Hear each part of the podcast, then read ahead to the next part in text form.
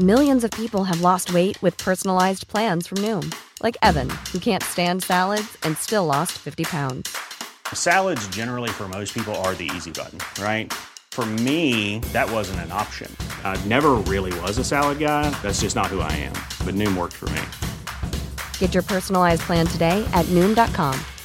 Real Noom user compensated to provide their story. In four weeks, the typical Noom user can expect to lose one to two pounds per week. Individual results may vary. March 7 saw one of the deadliest days for activists under the Duterte administration. Six people were arrested, nine were killed.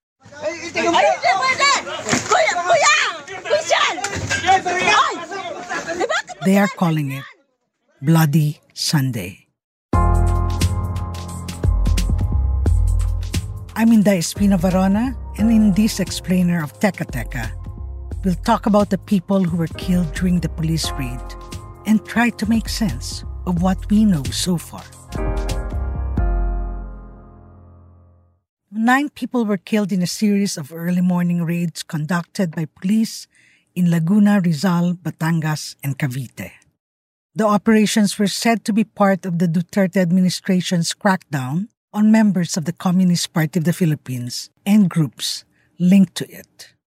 Two days before the raid, President Duterte told police and soldiers to quote, kill, unquote, and finish off communist rebels. Patsya yun. Tiwasi. Anong human rights? Ako ng sugo. Ako'y mapriso. Ako'y, why, why, why problema na? The raids were carried out first thing in the morning on a Sunday. While many were still asleep or just starting their day, within hours the police and the military served a total of 24 search warrants. It was a coordinated operation in the southern Tagalog provinces. Among those who were killed, Manny Asuncion. He's the spokesperson of Bagong Alyansang Makabayan in Cavite, a known labor and multisectoral leader in the southern Tagalog province. Manny was killed inside the Workers' Assistance Center. Manny has been fighting for the rights of workers after having been laid off as a factory worker himself.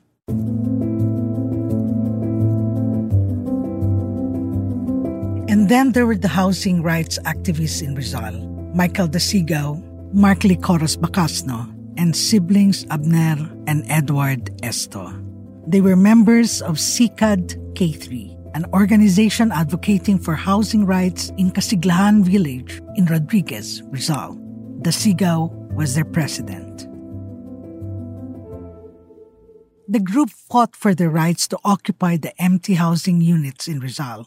But along with the Montalban Homeless Alliance, CICAD K3 had been red tagged by the police and the military. Days after their death, the relatives of the Sigaw and Bacasnos struggled to claim their bodies. Ano kayo palabasin pero ayaw i-release yung bangkay? Ano ba yan? I spoke to Attorney Ray Cortez of the National Union of People's Lawyers. It was an interview for Alter Media. He tells me police and military surrounded the Antipolo Memorial homes where the bodies were being kept. Kagaya kahapon, uh, hindi lang yung funeral personnel yung nandun, kundi yung mga pulis at mga sundalo, well-armed yan, uh, naka-uniforme. Alam mo naman, itong, yung kamag-anak nila, pinatay ng uh, tao na gano'n ang suot. Di ba? Tapos ay nandun sila na nakapaligid. So yung, yung trauma. Also being held at the Antipolo Memorial Homes were the bodies of cousins Puroy and Randy de la Cruz. They are members of the Dumaga tribe, a semi-nomadic indigenous group in the region. They advocated for the rights of their people.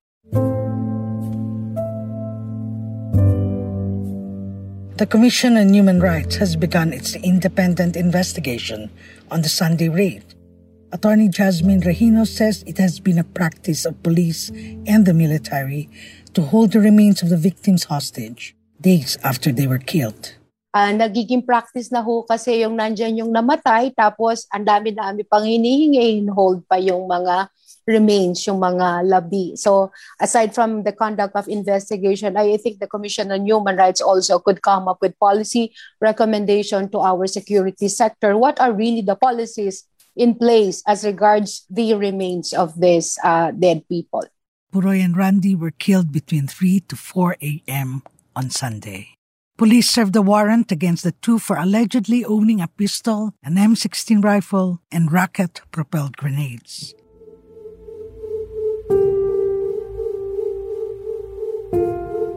This was the nature of the search warrants being served. PNP Chief Debold Sinas says the search warrants were based on reports of illegal possession of firearms and explosives. But Justice Secretary Menardo Guevarra has expressed his disappointment over the continuous killings in police operations. Guevarra said, I was really hoping that with the statement I made before the United Nations, our law enforcers would be more careful in their operations but these things continue to happen. Our initial and preliminary findings confirm that in many of these cases, law enforcement agents asserted that the subject of the anti drugs operations resisted arrest or attempted to draw a weapon and fight back. Yet, no full examination of the weapon recovered was conducted. The DOJ has created a task force to investigate Sunday's operations. The last victims of Bloody Sunday were the couple Chai Lemita and Ariel Evangelista.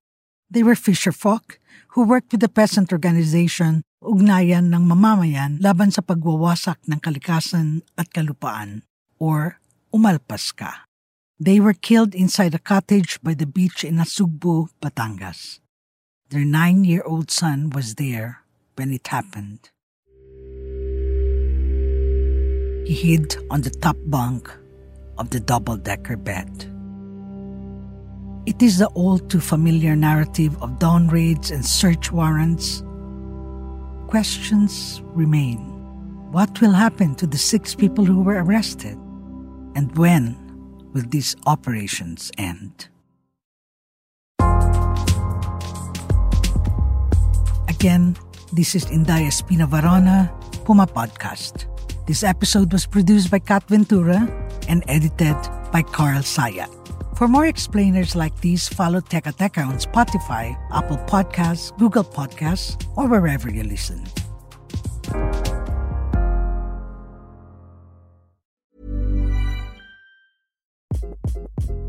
Hi, this is Craig Robinson from Ways to Win, and support for this podcast comes from Invesco QQQ the official ETF of the NCAA. The future isn't scary. Not realizing its potential, however, could be. Just like on the recruiting trail, I've seen potential come in many forms as a coach. Learn more at Invesco.com slash QQQ. Let's rethink possibility. Invesco Distributors, Inc.